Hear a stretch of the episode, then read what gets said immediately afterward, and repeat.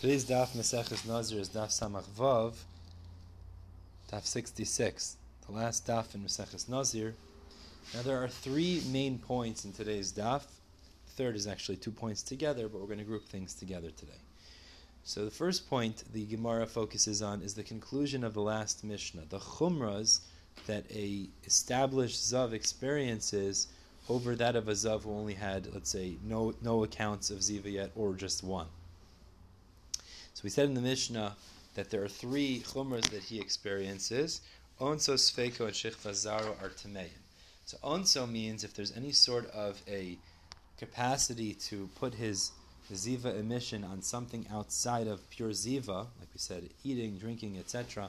Before two times, you'd be allowed to do that and be lenient. Uh, beyond two times, there's no capacity to be lenient.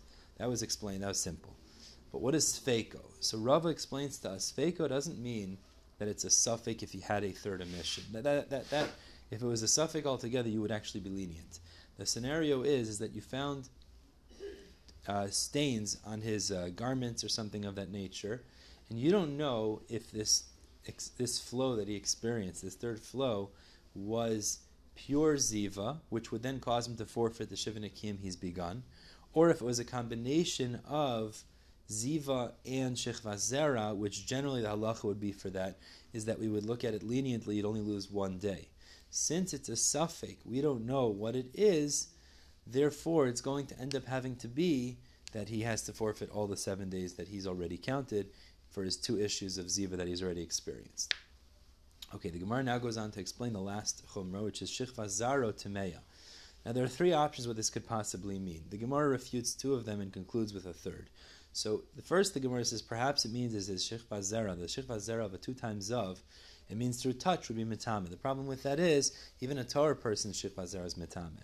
So the Gemara rather says it must be what it means is shikva zera is mitame through masa.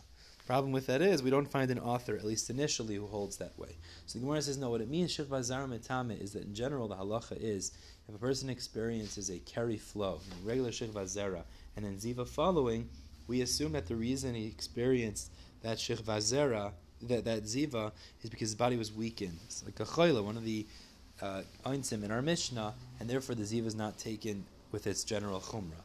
So in this scenario where you already experienced two ziva flows, even if there would be a shich vazera following and then a ziva, it wouldn't be lenient. Rather, we would say that ziva is taken seriously and not lenience. The Gemara refutes this shita this this answer as well, and rather it's exeris hakasu. That wouldn't be a good distinction between one, two, or three. And rather the Gemara refers back to the second teretz, which is that his shich vazer is metama through masa. And there is there are two authors actually who hold this way. They only debate how long you have the ability to assume that the ziva following um, the shich zera following ziva yeah, the Shikva Zera following Ziva will be metame through Masa, following the Ziva flow.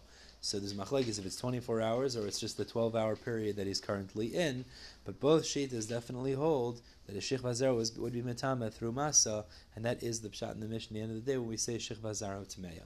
Okay, move on to the second point for today, which is the Mishnah as a machlekes in regards to Shmuel haNavi, when it says that Chana said Umar Liyala al Roishai, Rabbi Nehorai claims that that means she said he would be a Nazir.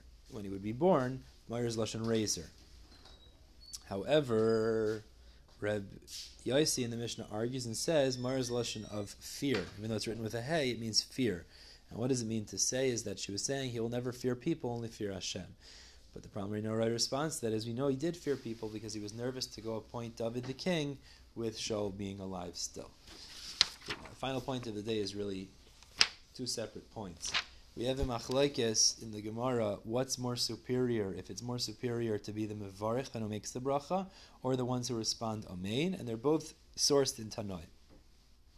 And the second part of the last point of the day is the conclusive statement of Rabbi Lezer and Rabbi Chanina, Talmidei Chacham increase shalom in the world, as it says, B'chol banayich lemudi Hashem, your sons are all students of Hashem, and there's much peace for your children. And the Bach adds in the conclusion of the statement, Al Bonach are the builders of Talmidei Chacham, they increase peace in the world through their Torah learning. Baruch Hashem, we've been Zaycha to finish Maseches Nazir.